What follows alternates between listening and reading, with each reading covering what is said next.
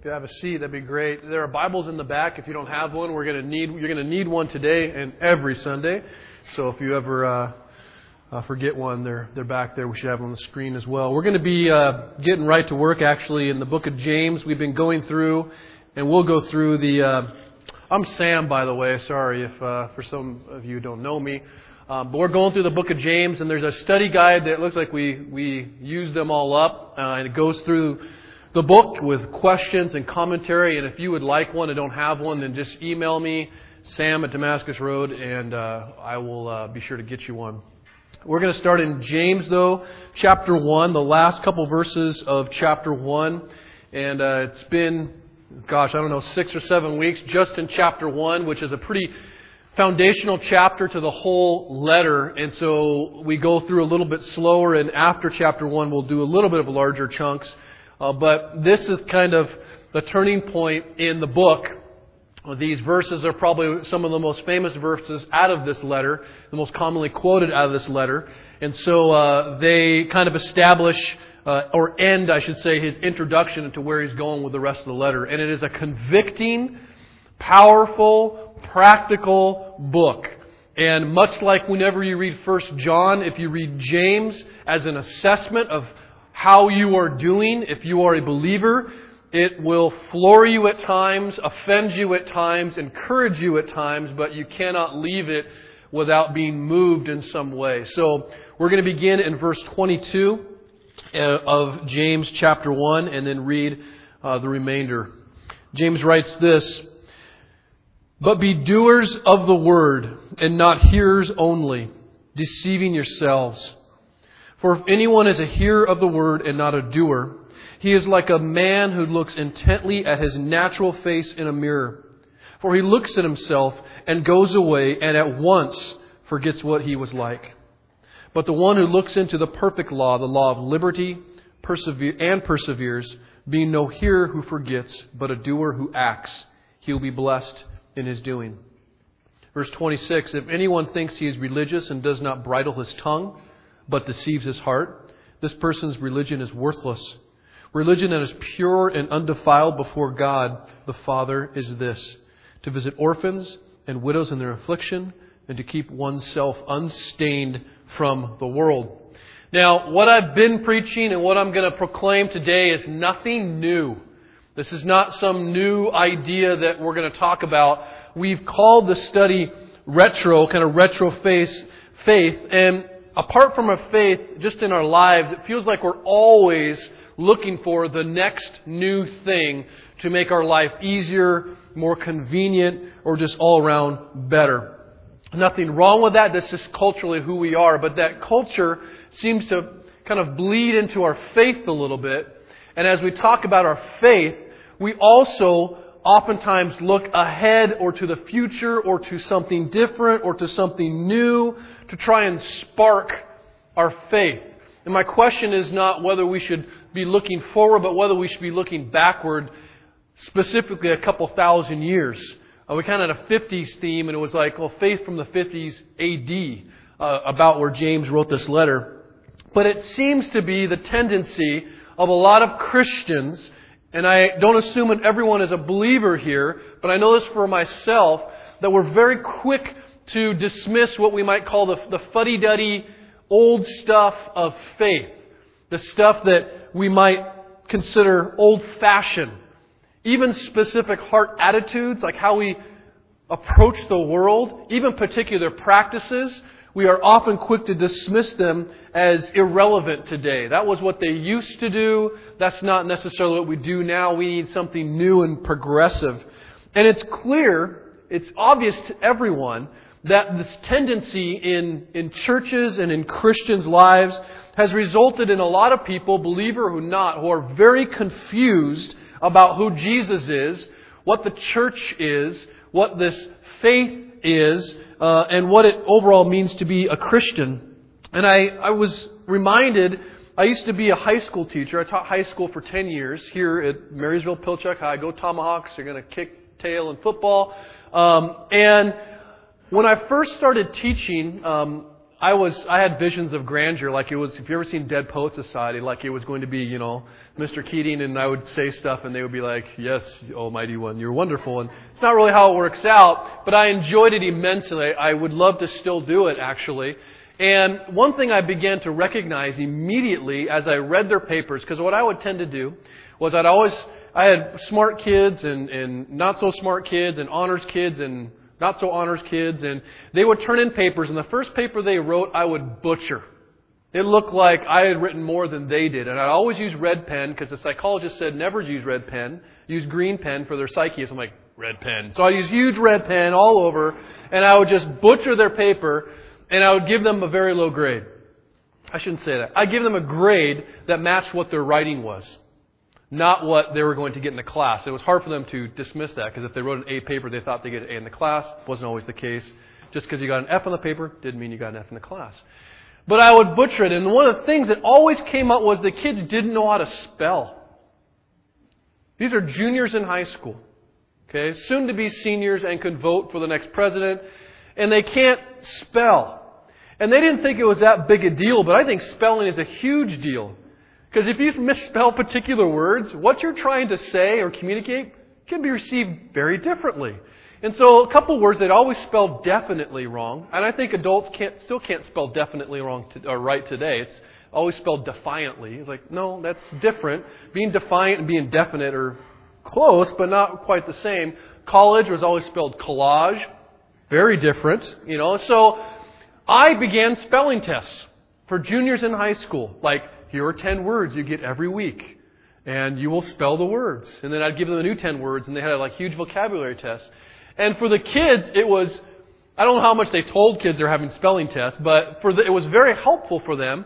But then whispering through the school grapevine, which typically happens at schools, was Ford's giving spelling tests. And these weren't whisperings from kids, these were from teachers. Like quotes of, didn't these stop back in like third grade? And my comment was, that's what it looks like because they couldn't spell. And so I was very much about spelling tests and they, their spelling improved. But we are so quick to dismiss something that we go, well, that's just a little thing that we used to do. But it's so foundational to just how we communicate. If you can't spell, written wise, you can't communicate. You can try, but I would read stuff and go, uh, what does this mean? Like, well, this this word right here is misspelled. Well, it meant, I meant this. What if I didn't know that you meant that? You could be completely misunderstood. And so some of the foundational things I find in our faith have been dismissed as old fashioned, we don't need anymore. And I wonder if those are the things that actually are supposed to be most important to us, most uh, focused on. And it seems like in these foundational kind of faith pieces that today's Christians, specifically Christian authors, have added to the confusion.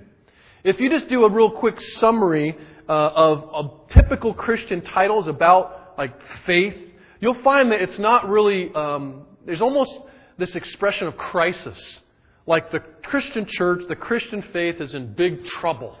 And they write titles like, here's some examples. These are from believers. Titles like Pagan Christianity, unchristian, they like Jesus but not the church, or the gospel according to fill in the blank. Everyone has one. Gospel according, there's even a gospel according to Starbucks now. And all they do, they all argue that Christianity has this image problem. Really, this, this like identity crisis is going on in the church and in Christians. And each of them, each of these authors, have a different and new answer to fix it. And they go, here's what we need to do. And this will help believers be more, or non-believers be more comfortable, make Christianity more attractive to what we're doing. And so, in an effort to fix the faith, though, which I applaud what they're trying to do, and I'm not trying to speak privately like, I've got it all figured out, but I think James does. And in an effort to fix the faith, here's what I see happening. All kinds of churches, and I think, to be quite frank, we were guilty of this when we first started. And all kinds of churches try very hard to make Jesus cool and relevant in a way to make faith authentic. They use that word a lot. And what happens though is they end up, I think, castrating the power of the gospel. They end up demonizing the church. They end up casting doubt into all or parts of God's Word. And they end up making Jesus out to be this very loving friend who you can fellowship with without any commitment to. A teacher that you can learn stuff, you know, from, but they'll never expect anything from you. That's kind of what has been created. And that's very different than what was believed 2,000 years ago by James. Very different. And by the New Testament church. They knew exactly what they were about, and it was quite simple. They were flat out about Jesus' death and resurrection. If you read the book of Acts, just from the beginning, like go Acts 1 through like Acts 6, you'll see several little sermonettes that come out. And the sermons go something like this uh, Jesus is Lord. You killed him. He rose from the dead. Confess, repent, and believe. That's it. No creative visuals, no progressive new ideas. Just like uh, you're sinful, rebellious, repent, believe. You're going to die eternally if you don't. And then everybody's believing. Thousands of people believe. They're very simple about what they thought changed people's hearts. It was the Word of God. It was a belief in the resurrection of Jesus. That's it. The resurrection of Jesus changed people. But the curious thing is that there's a lot of people who talk today and say that, you know, people have changed or we've changed in that same sense. But everyone from Oprah to everyone else has used and overused spiritual language so much that you get stuff like this. There are people who claim to be spiritual but not religious, because being religious is a bad thing. You get people who are religious but not practicing. You get lovers of Jesus but not his bride, being the church. You get believers in God but not in his word. And you get readers of his word but not actually doers of what he says. That's pretty much wraps up all the confusion that I'm beginning to see and feel in Christendom. And James, here in this first chapter, he doesn't tell us what it takes to become a servant of the Lord. What he does, rather, is give us a description of what the heart attitudes of a servant of the Lord Jesus will have and what real things they will actually do. Because there's been a change and the first chapter, as I said, is foundational for the rest of the letter because he basically says, as pastor of the largest church in Jerusalem, he's writing to believers and he flat out says, a lot of you are faking it. A lot of you are faking it. You don't really love Jesus though you say you do. And there are a lot of people, and this is nothing for me to judge. It's for the Holy Spirit to judge all of our hearts. The question is, are you faking it? You've got a pretty appearance covering up rottenness inside. Ironically, though, James only mentions the name of Jesus twice. He never quotes Jesus directly, but his ideas are saturated in what Jesus taught. Almost quotes, almost quotes, at least the language he uses, specifically from the Sermon on the, Mount. Now, the Sermon on the Mount is Matthew chapter 5, 6, and 7, a long sermon.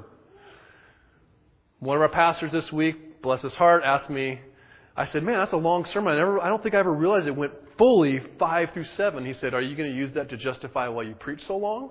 I said, no, but I think I will now because that's convenient. But at the very end of chapter 7, he says, oh, the, it's like, if you have a red letter edition, it'll be like red, red, red, red, red, red. Then at the end of 7, it's like, and when he was done teaching. Like, dude, that's a long sermon. But in this sermon, it's, it's very similar to what James says. And he says, Jesus says way harder words than James does.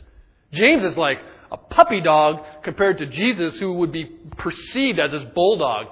Let me read what he says in trying to distinguish it, just as James does, there are two teams in life believers and non believers.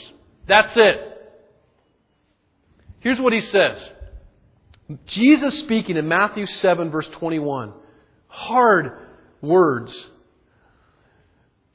Not everyone who says to me, Jesus speaking, Lord, Lord, will enter the kingdom of heaven, but the one who does the will of my Father who is in heaven. On that day, being the day of judgment, many will say to me, Lord, Lord, did we not prophesy in your name, and cast out demons in your name, and do many mighty works in your name? And then will I declare to them, Jesus will say, I never knew you. Depart from me, you workers of lawlessness. But what? Verse 24, everyone then who hears these words of mine and does them, and he continues on to say, is like a builder who builds on a rock versus someone who builds on sand. That's the end of his sermon. After preaching what it looks like to believe. So the question is who enters the kingdom of God? And the answer James said last week in verse 21 those who receive the word of God implanted, implanted, rooted in their heart. Similar to what Jesus talked about with a sower is sowing seeds, and some falls on rocky soil and some falls on good soil. Receives it implanted. The fact is the war against sin, and it is a war. It's a war that rages in our heart that we pretend is not there, and it rages out there as well. But the war that rages against our sinful tendencies is waged and won by the Word of God. Our focus is not to be, I'm just not going to sin, I'm just not going to sin, let me get rid of all this sin, and that's your primary focus, although I think that's an active part of repentance. Our primary focus is to pursue, as James talked about last week, the glory of God in His Word. And the Word of God, this, the Word of God is what changes an individual. The Word of God, by the power of the Holy Spirit, saves lives, changes hearts, and changes behavior. We don't change our behavior so that we can be accepted. God accepts us and His Word is received, and He changes our behavior. The power lies in the Word and not in a relationship with someone. The power lies in the Word and not the preacher who speaks it. The power lies in the Word and not the church that proclaims it. The power lies in the Word of God. And those who receive it implanted, James calls doers. Doers. He says in verse 22, be doers of the Word and not hearers only, deceiving ourselves. There are those who do God's word, do, very plain verb here, who do God's word after they hear it, and those who hear it and do nothing. And it's not that they do nothing, is that they don't follow God's word. The term do, the, the verb do, is like the most generic verb you can think of because you could apply it to any. It's the reason why Nike uses as their motto. Just do it. Do what? Anything. Right?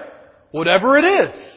So the term do, or the, the word do, is applicable to everything. So when James talks about doing God's Word, he's talking about anything that God's Word tells us to do. Well, what does it tell us to do? God's Word tells us to have particular attitudes. It tells us not to do certain things, to run from certain things. It tells us without question how to act. It tells us how to speak. It tells us what lifestyles to live. It tells us a lot. We do a lot of things. And the funny thing is that James doesn't, he could have said anything like, be doers. Be doers. Be a doer. That's a good thing.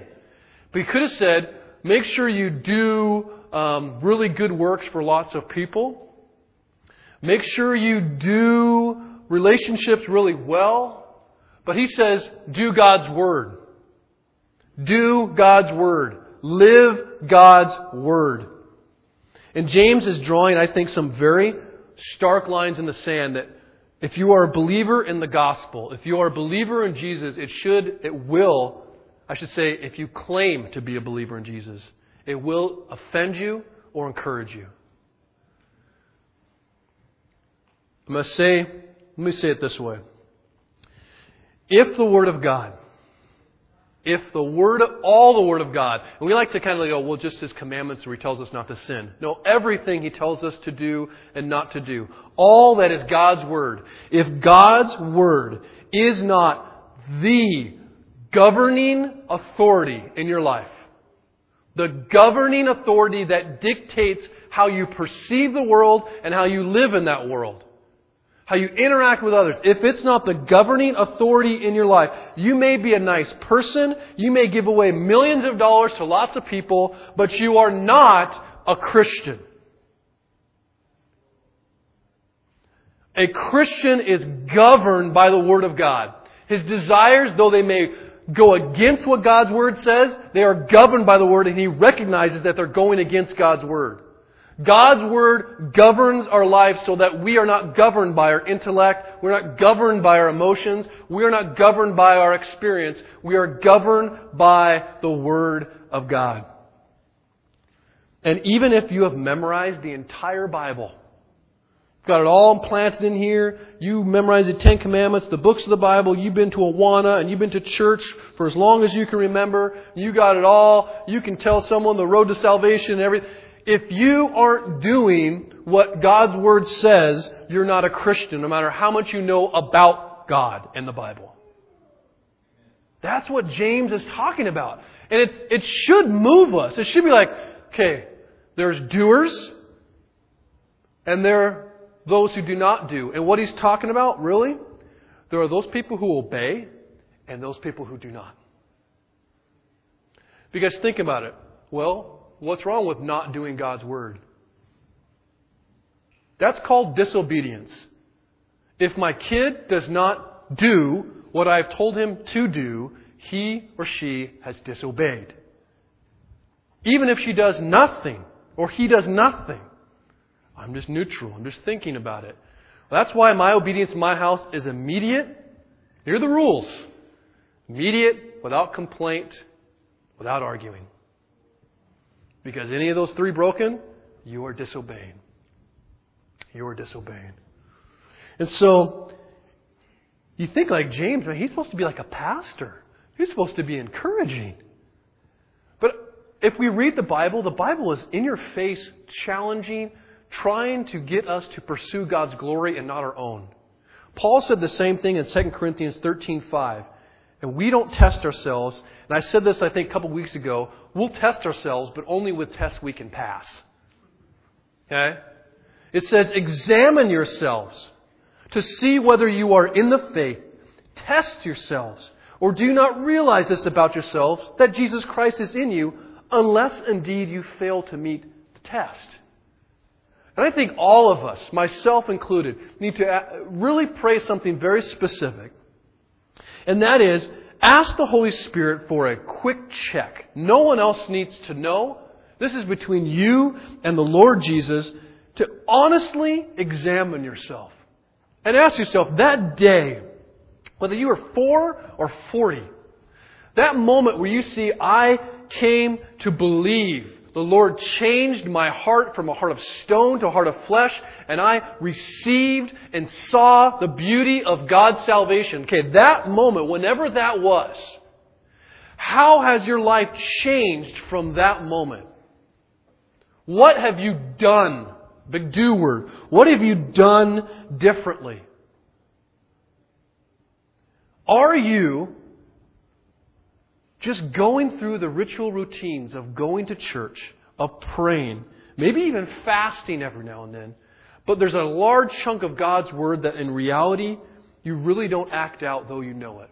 You've heard it, you've heard preachers preach on it, but you don't do it. Let me give you a really hard passage, one that will make you feel great. Colossians chapter 3. This is for whatever reason, this came up this week. It was inspired by one of our pastors for a different situation, and I was just, uh, it, it, it just was a good passage that I wanted to share with you. Because people ask, they'll get mistaken about, okay, I'm going to go do God's Word. What are the things I got to do? And they'll start making a checklist of things. Well, I got to give. I'm going to give to the church. I've got to pray more. I've got to read my Bible. And they'll start making this list. And there are lists in the Bible. But the lists that the Bible talks about are more attitudes. They speak directly to our character. Now, I want you to look at all the active verbs in this passage. The verbs that say what we're supposed to do. And if you don't do these things, you are a hearer of the word and not a doer, which means you're deceiving yourself, and we'll talk about what that means in a second. But Colossians chapter 3 says this If then you have been raised with Christ, only a believer in Jesus would say they have been raised with Jesus. They have been raised to a new life. Their old self is dead. Been crucified on the cross, buried with Jesus. My sin is gone. I've been raised a new life, right? I have been crucified with Christ, Galatians 2.20, and it is no longer I who live, but Christ who lives in me. Alright, now that we have that stage set, let's read Colossians 3 and see what Jesus is telling us to do. This is part of God's Word. Colossians has been in the book for quite a long time. Okay? Here we go. If then you have been raised with Christ, seek the things, first verb, seek the things that are above, where Christ is seated at the right hand of God. Set your minds on the things that are above, not on things on the earth, implying that you can set your minds on the thing of this world, freak out with your trials, and think God has lost control, which leads us to judge the situation and get angry. Sounds just like James. Continue. For you have died, and your life is hidden with Christ in God. And when Christ, who is your life, Awesome verse. Who is your life appears, then you also will appear with him in glory. Is Christ your life? That sounds so artistic. But is Christ your life? Put to death, verse 5. Okay, great verb. Put to death, therefore, what is earthly in you. Here's things to do. Put to death sexual immorality Put to death impurity. Put to death passion. Put to death evil desire. Put to death covetousness. Put to death idolatry. What am I supposed to do? Pretty clear. On account of these, the wrath of God is coming, and in these you too once walked when you were living in them, past tense. But you've been raised with Jesus and no longer live in them. But now you must put them all away. Anger, wrath, malice, slander, and obscene talk from your mouth. How do you interpret that? What's obscene talk? You tell me. Do not lie to one another, seeing that you have put off the old self and or with its practices and put on the new self, which is being renewed in knowledge after the image of its creator. This doesn't happen overnight, but it does happen over time. And the question, like I said before, since you believed, how far have you gotten? How has God changed you? How has He shaped you? And it takes longer for some of us. I understand that. It has nothing to do with you but the grace of God. Continues. There is no Greek or Jew, circumcised or uncircumcised, barbarian, Scythian, slave, free, but Christ all in all. Verse 12. Put on then. Now is the positive. As God's chosen ones, holy and beloved. Compassion. Are you a compassionate person? Are you more compassionate?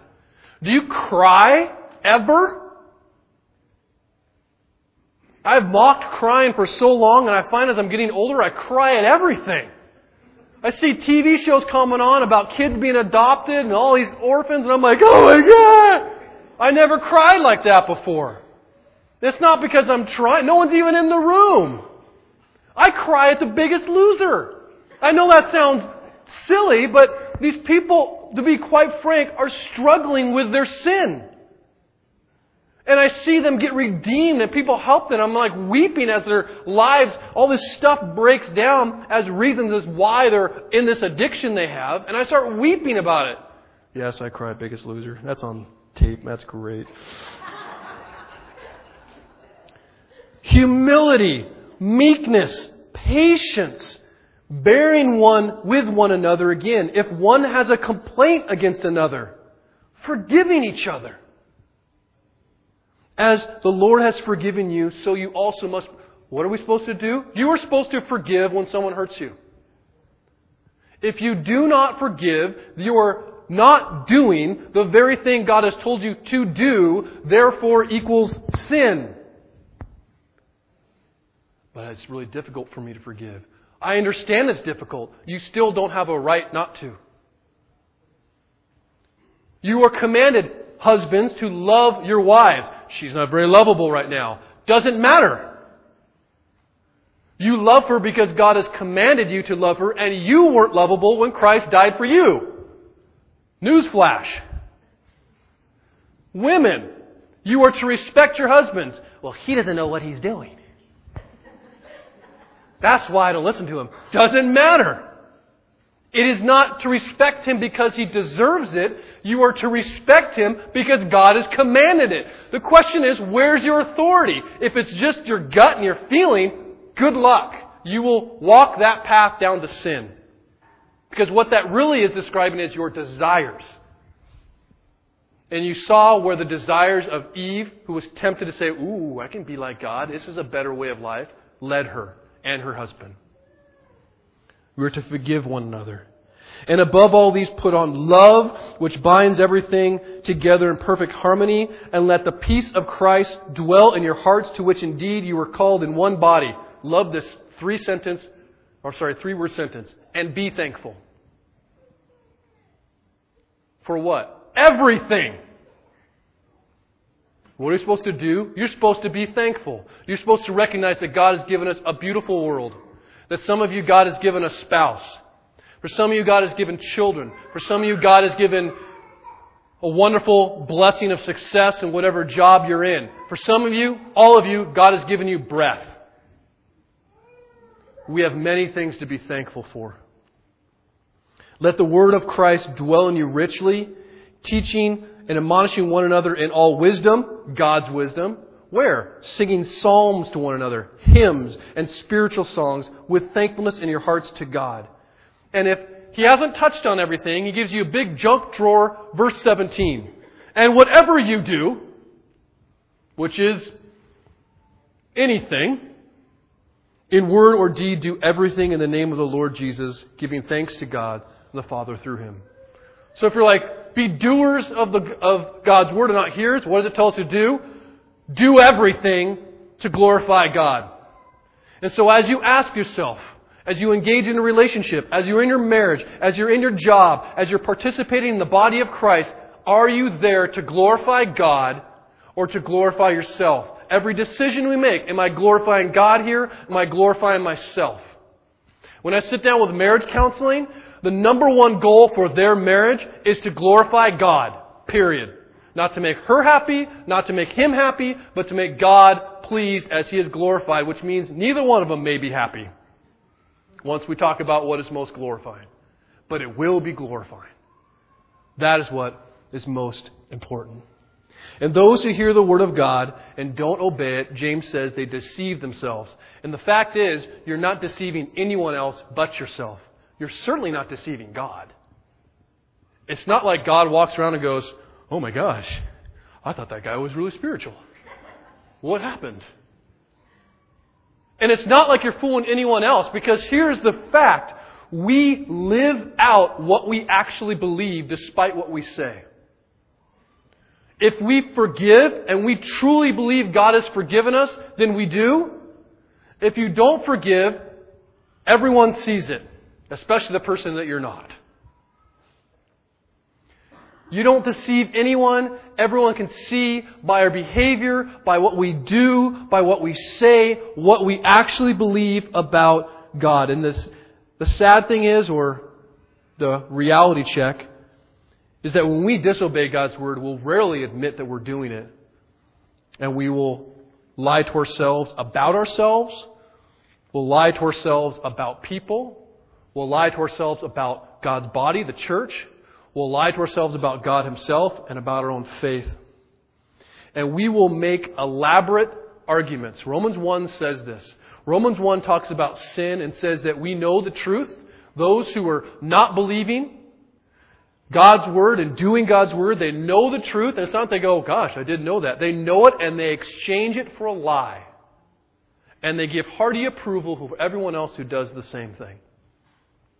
And so the fact is, we create elaborate arguments to justify not why we live the way we do, but why the lie that we know we live is true. That's what we spend our energies on. And James makes it quite clear that it doesn't matter how prosperous or poor your life is. It doesn't matter how many friends that you have or don't have. It doesn't matter how painful or painless your life is. It doesn't matter how satisfied your desires are. What matters is if what you are doing aligns with the Word of God. Period. And what is at stake is, I think, whether or not you truly love the God of Scripture. Whether you truly love the God of Scripture with His church, with His rules, with His commands, with His promises, and with His ways. Are you truly willing and desirous of submitting to the authority of God and His Word in your life, who's both loving and wrathful? Because if not, you don't really love God. 1 John, don't listen to me, listen to the Word of God. 1 John 5 2 says this By this we know that we love the children of God, when we love God and obey His commandments. For this is the love of God, that we keep His commandments. And His commandments are not burdensome. And then James continues on. He gives an illustration of a guy in a mirror about those who just hear and those who hear and do. And he says in verse 23 For if anyone is a hearer of the word and not a doer, he's like a man who looks intently at his natural face in the mirror. For he looks at himself and goes away and at once forgets what he was like. But the one who looks into the perfect law, the law of liberty, and perseveres, being no hearer who forgets, but a doer who acts, he will be blessed in his doing. Now, we love mirrors. I have a little daughter. She'll be four tomorrow. She is the princess of princes. She's about as girly as a girl can get. I was kind of afraid because I'm just like, try to be like hyper manly, right? That my daughter was going to come out and be like, hey, dad, I love you. And kind of be like, you know, like a tough girl. And she's pretty tough. She can, she can handle her own. But she is girly as can be. So we've got mirrors in our house, obviously, and we have a staircase. And as you come down the staircase, it's like a like there's two sections to it, whatever, and there's a little platform here and a couple more steps to the floor, and there's a mirror right there. Okay? And so I've watched her before. She'll come down the steps. She wears like 15 dresses a day. Okay? She comes down the steps, and she's all dolled up, and she will, without fault, every time, she could be in her pajamas. Doesn't matter. She'll come down and pause and look and check herself out, right? And I don't know where she gets this. My wife doesn't do this. It's just, you know, what she does. And so it doesn't matter. When I come home, my kids are excited. Mom, Dad, uh, yeah, and they're excited to see me. My boys, they'll, they'll just run and they'll punch me typically, but she will be excited. Daddy! She'll run down. It just, oh, it melts your heart. But she will run down the steps, and when she gets to that, I could be like right in front of her, and she'll go, Hey, Dad! And she'll look for a moment. She will catch herself looking, right? It's hilarious. But we love, our, it's our culture. We love mirrors. I was count, we had like five mirrors in our house that some of them you can't even look at, right? You got mirror here, mirror here. We got mirrors in our bathrooms, huge ones. Mirrors on the counter, little mirrors in our purse and like in drawers and stuff. You go to the gym, mirrors everywhere. And I th- there's like a psychological thing where like I think guys think they lift more, but then you see them without weights at all in front of the mirror, and you're like, mm, you know, it's like, come on, it's just ridiculous. We're just enamored with ourselves, right? We've got mirrors in our car, not the mirrors to see, special vanity mirrors, okay, so you can look. But we look at mirrors so often, I think with the, the regularity that we look at mirrors it's pretty indicative that we forget what we see pretty quick. Because we're always checking ourselves out, always looking, and we, we look to see what, how it's going.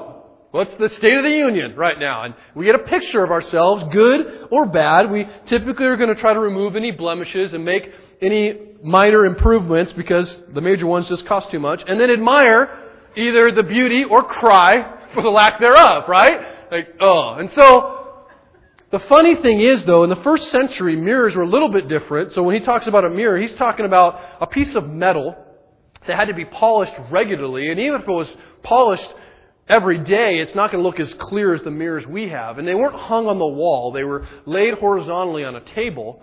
And in order to see it, you would have to really, you know, look over and look down to see how you looked. And it took a lot of effort to see the State of the Union. And my guess is the first century man, in this respect, was not much different than 21st century man, in that I highly doubt he took a long gaze at himself. I think James uses men here particularly. Because men, when we look at the mirror, we pretty much assume everything is fine. That's why we don't look at the mirror that often. We just kind of go, I looked at myself yesterday, pretty sure I look exactly the same, and if I don't, I really don't care. So we glance at the mirror and we take typically a routine look because it's just routine. It's not something we want to do. Unlike women, nothing bad. This is just how women are. They will study it for hours. And they will look, and there will be stuff that they see that you could never have seen if you'd used a microscope on their face, right?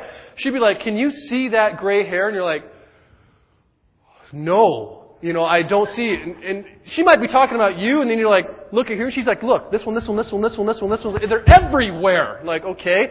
She'll know that if her face just slow, like moves just a millimeter over a day, a little bit of swelling, there's some puffiness there. I mean, whatever. She could have every little detail she's studying. But a guy, he walks out, and I'll speak for myself. I walk out, hair good, all right, let's move. And that's it. You walk out and your wife's like, whoa, what? Did you look in the mirror?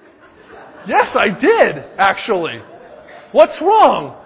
You don't get it. You, this, uh, your collar's like bent over, you got unbuttons everywhere, you know, and she's like, but the worst thing is a guy will walk out, and, and it's a little embarrassing, but really not. It's like, who really cares? But I'll pick up a shirt, put it on, and I'll walk out and she'll say, Oh my Lord, why are you wearing that shirt? And so at first you're thinking it's a fashion thing, right? Because that's just, you never satisfy fashion for your bride. And so I go, well, I just picked up the shirt. I thought it looked nice with these pants, you know, whatever. She's like, no, no, no. Do you not see the five stains on that shirt? I really did not see the five stains. Right there, I still don't see them. Okay? I, but they are there, and you are just blind to it because we, we don't, guys just don't study themselves. They're blind to what they don't even know is there. Okay? And they'll walk out and make fools of themselves. Walk around. I've gotten home before, my fly is down. Wife's like, did you walk around like, well, I didn't go to the bathroom today, so yes, I guess I walked all day like this. And she'll say like, that's like trauma to her. I'm like, hey, what if, what if? No big deal. Because guys don't care. Physically, no big deal. Right? Physically, maybe a little embarrassing. Maybe people talk about you. Maybe you preach on it. Big deal. But spiritually, huge deal. Huge deal spiritually. And James tries to say, look, here's the analogy. Yeah, we look at mirrors all the time and we forget all the time what we look like. Spiritually, we have a tendency to do the same thing. And Scripture, the Bible, is supposed to be a mirror into our soul. It's supposed to show us what we really look like. Not what we think we look like. What we truly look like. And we look into Scripture, or supposed to, for a true picture of ourselves spiritually, or what maybe we should be. Not only does it disclose our sin, not only does it show us where we need to repent, not only does it show us, let's be frank, how ugly we are. Scripture, if you read it, will show you that you are ugly. If there's anyone in here who is perfect, who has never sinned, who doesn't have any struggle with anything, whether it be pride or an addiction, I guess this doesn't apply to you.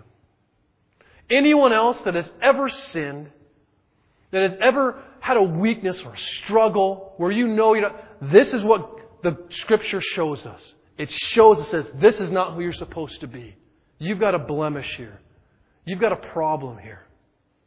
But if scripture only showed us ugliness, I would never want to look at it. But I don't want to go like, oh my gosh, you know? That's why I don't look at it. This is ugly, okay?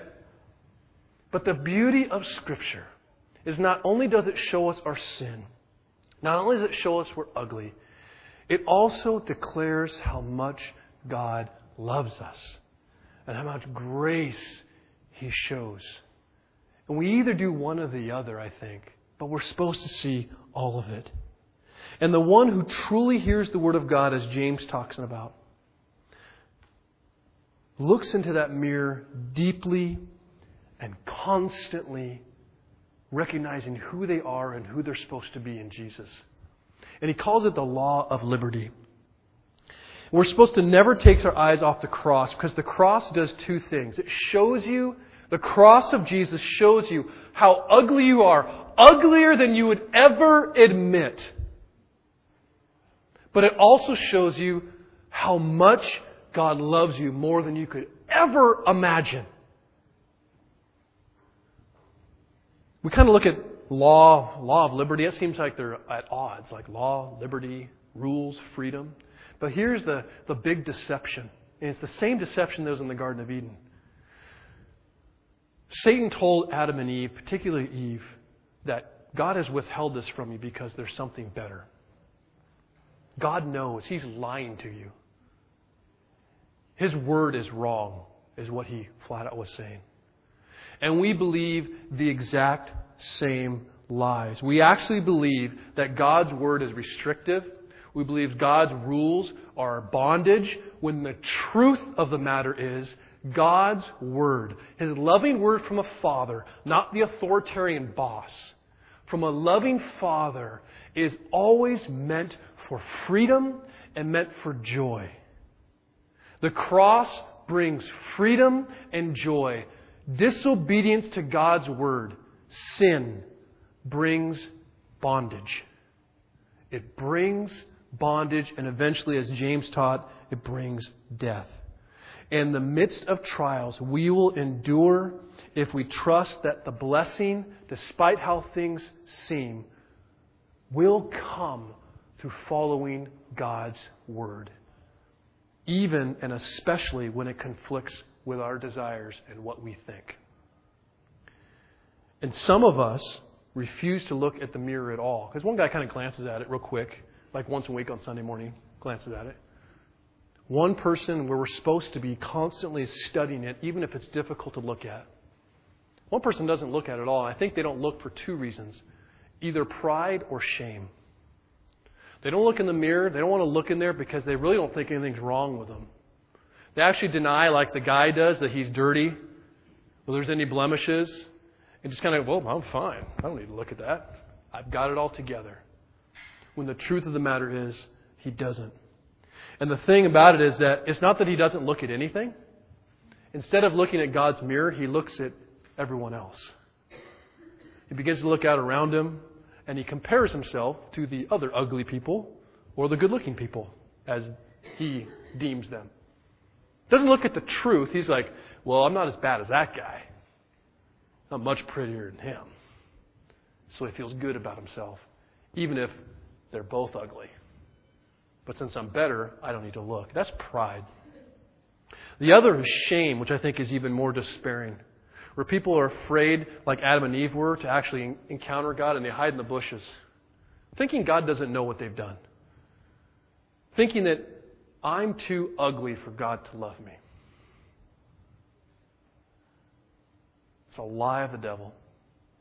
It's a lie of the devil. Jesus died while we were sinners. He didn't wait for us to look pretty. We were going to put a sign out. They have that uh, big festival that the church has put together, and we were going to put a sign out that simply handed people out little those wax teeth. They're like well, actually not white, they're like really ugly teeth, and a big sign that says Jesus loves ugly people. That's it. We thought it'd be confusing though, so we didn't. Okay, but that's the reality. Is that one of them denies that they're sinful, the prideful person, and one denies the love of God and the grace that's there. And they're both there. And we have to be honest about that. Because the gospel basically, as Jesus says, I know you're ugly and I love you. In fact, you're so ugly you should be shot. So I'll shoot my son instead. That's what he does.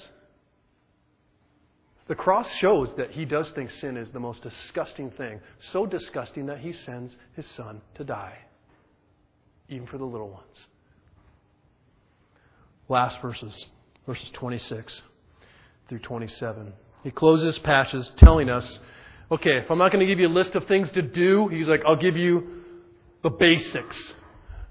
John Calvin said it this way James does not define generally what religion is, but reminds us that religion without the things he mentions is nothing. He's not giving you everything, but he's giving you this is the core.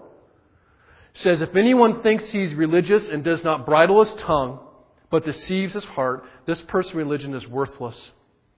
Religion that is pure and undefiled before God the Father is this to visit orphans and widows in their affliction and to keep oneself unstained from the world.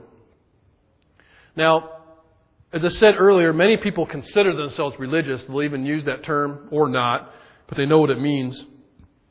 And James, you got to remember, writes to largely a Jewish audience. And the, the term for religious here, the word for religious, actually talks about the ceremonial external things and disciplines that the Jew in his culture would be very familiar with because it was a very ritualistic and ceremonial culture. Now, we often use religion in a negative sense, like, well, you're just being religious, but I don't think James is, is saying that. There are good rituals, but what he's talking about is the hollowness of the ritual, the going through the motions thing. Because these guys he's writing to are going through certain ceremonial motions, but he's trying to talk about the heart. He's trying to talk against the Pharisaical, the Pharisee mentality of loving with your lips but not your heart. And so he says specifically, people can attend church, read their Bibles, they can memorize all kinds of stuff, they can serve, they can do all kinds of things and still not love Jesus. And so he says three things. He's like, if I'm, gonna just, if I'm just going to summarize it, he says, I'm going to give you three things. And the first thing he says is you need to bridle your tongue. Anyone who fails and James speaks about this more than anyone. But anyone who fails to keep their tongue in check has a faith that's worthless. And that comes out in different ways. Lies, slander, pride as you just want to, you know, talk over people. Speaking lies about church, about God. It's the very thing that he said, be slow to speak. Slow to judge. And he doesn't say we're to be silent. He says you need to bridle it like a horse. You need to control it. In other words, the tongue can be the most powerful tool there is to the glory of God, and it can be the most destructive there is. And all of us have probably experienced that with someone. The fact is, it's not enough not to speak lies. We have to speak truth. We have to speak truth about ourselves, truth about God's bride, truth about the community, truth to each other, even if it's hard truth. And these truths aren't opinions based off our wisdom. These truths come from God's Word. We should be being led and driven in our conversation, whether it be rebuke or encouragement, with God's Word. We are to speak truth and allow God's Word to speak for us rather than speaking for God's Word. I think it's so important for us to just use Scripture for all. I use it in the parenting of my children. I use it in debates with my wife. I use it all the time, right? You should always use Scripture for encouragement because you can get all kinds of wisdom from the world, but you cannot get wisdom that will transform your heart, change your desires, and have you see things completely differently in conflict with your desires. We are to speak and bridle our tongue so that it speaks truthfully. That's, our, that's one of our core values of our church speaking gospel truth, which includes speaking about sin. The second thing he says is to care for those in need. Particularly, he says, he admonishes the believers to take care of the orphans and the widows. Take care and God has always been about protecting the orphans and the widows. And the orphans and the widows is a very good way of describing anyone who cannot protect and provide for themselves. Specifically orphans and widows, but there's also single moms, there's homeless teens, there's a lot more you can add to that. And there are ways to do that as a church. As a church, we are supporting what is happening in Africa because we can't do it with our own hands, but we can do it other ways. We can do it with our prayers. We can do it with our money. We're supporting guys in India doing the same thing. Helping orphans. If we did not fund the orphans, many of them would not even eat. We are helping get rid of malaria. This church sent like, I don't know what it was, but it was some amount. We just paid to ship medicine. They didn't have money to ship medicine. So we paid to ship medicine. We are responsible to take care of who we can take care of. And that doesn't mean that we go and find every single orphan, every single widow we can, although I don't think it would be a bad thing if we did. It's not like we're really trying hard, if let's be real about that. A lot of us sit back and wait for the church to do everything. We sit back and we write our check and we pray and we're like, okay, I think my church is doing something with orphans and widows. I'm not sure though. And that's how we kind of deal with not doing God's word.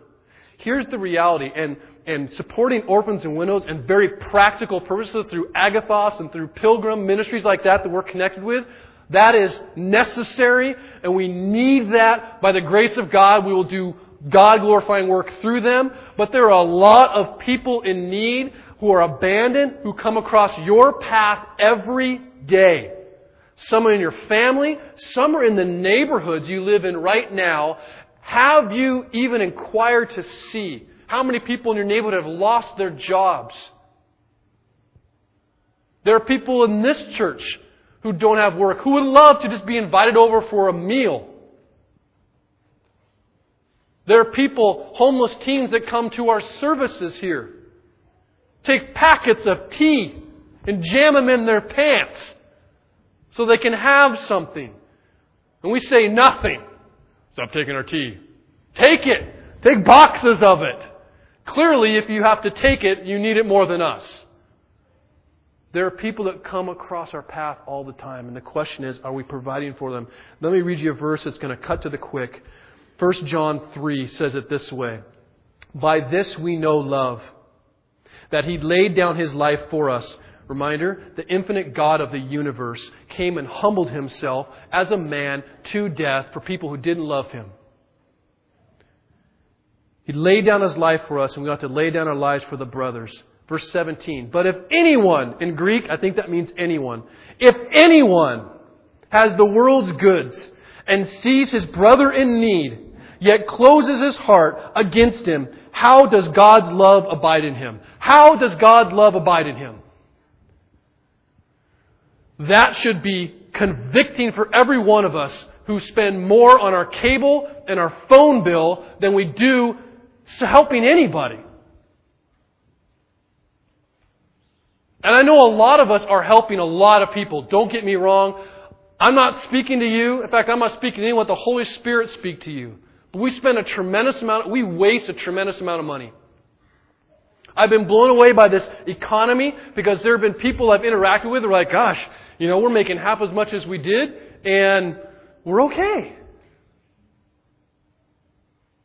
The question is, when you make more next, when you do, you know, work again, how does your life change? now that you've realized that.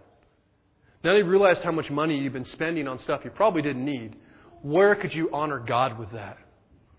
Whether that be inviting someone over for dinner or making sure that malaria is wiped out in Africa. All those opportunities exist. The last thing he says, not only bridle your tongue, gospel truth, not only live out the gospel practically, but he also says, very particularly, be unstained from the world. We are to keep ourselves from the sin of the world. The world is that part of humanity that's trying to accomplish all these good things by human means without reference to God's Word or God at all. The world is anything and everything that is at odds with the Lordship of Jesus, whether that be in lifestyles, whether it be in education, whether it be in your job, wherever that is. It's anything that's at odds with the Lordship of Jesus. And I believe that we accomplish this by living in a gospel kingdom community together. We don't separate from the world and go, hey, we're going to live away from you and never talk to you. We live as a God glorifying community within the world right here. A city on the hill that you can see and is still accessible. We are to be God. We don't create God's kingdom. We don't usher in God's kingdom by how we live. God's kingdom reigns, and we are to live as if that's true. That's doing God's word.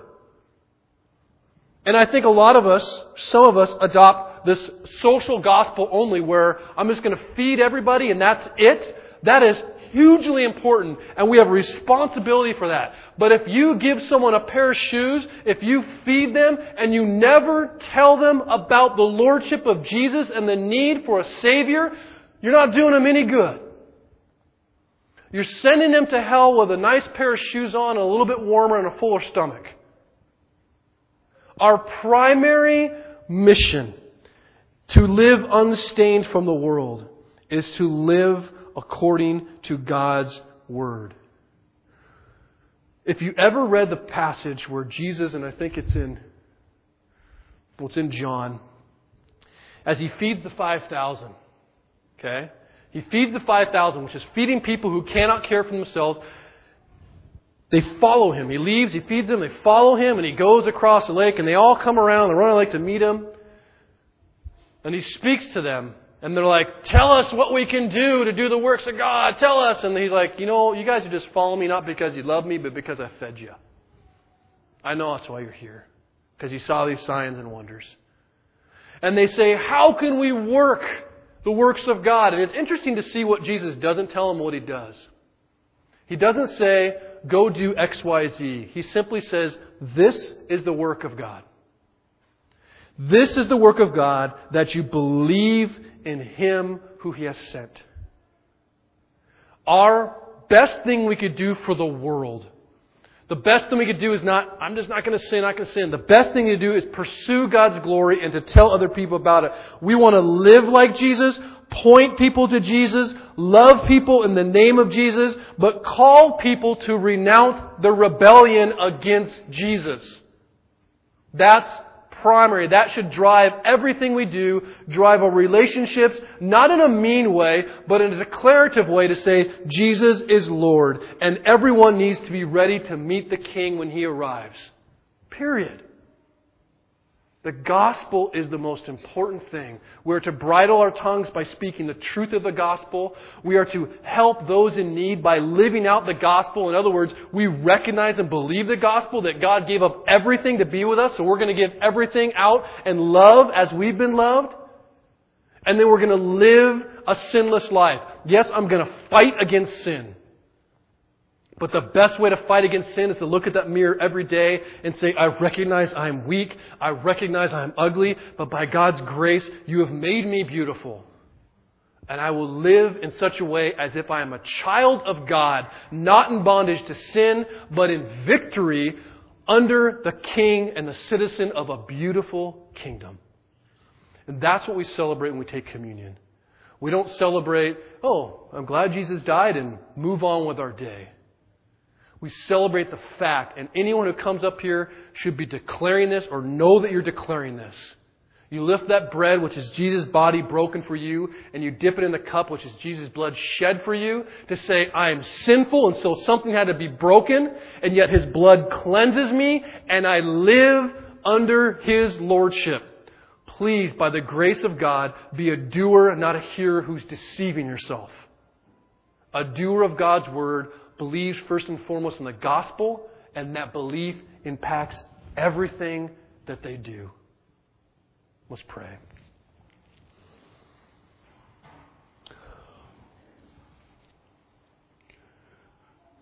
Father, I praise you for the love that you have poured out to an undeserving people. You have given us your word and you've given us your rules and your commands, and they are not burdensome, Lord, because they are coming from a Father who loves us. I pray that our hearts will be changed, that you will empower us to not make lies to ourselves about who we are in Jesus, who others are, but will live in such a way that we truly believe you are Savior and that you are Lord. Father, use our tongues as tools to proclaim your truth. Truth to one another, truth of rebuke, truth of encouragement. Father, use everything that we have, all of our means, our hands, our feet, our minds, our giftings, our passions to glorify you and especially to love those whom you love, those who cannot protect and support themselves. And Father, I pray that you will help us to live God glorifying lives apart from but within the world. Help us to live in such a way that people see that we truly believe in the kingdom, that we truly are members of the family of God, fellow citizens in a kingdom where you reign. In your Son's blood, the only way we can approach you, we pray. Amen.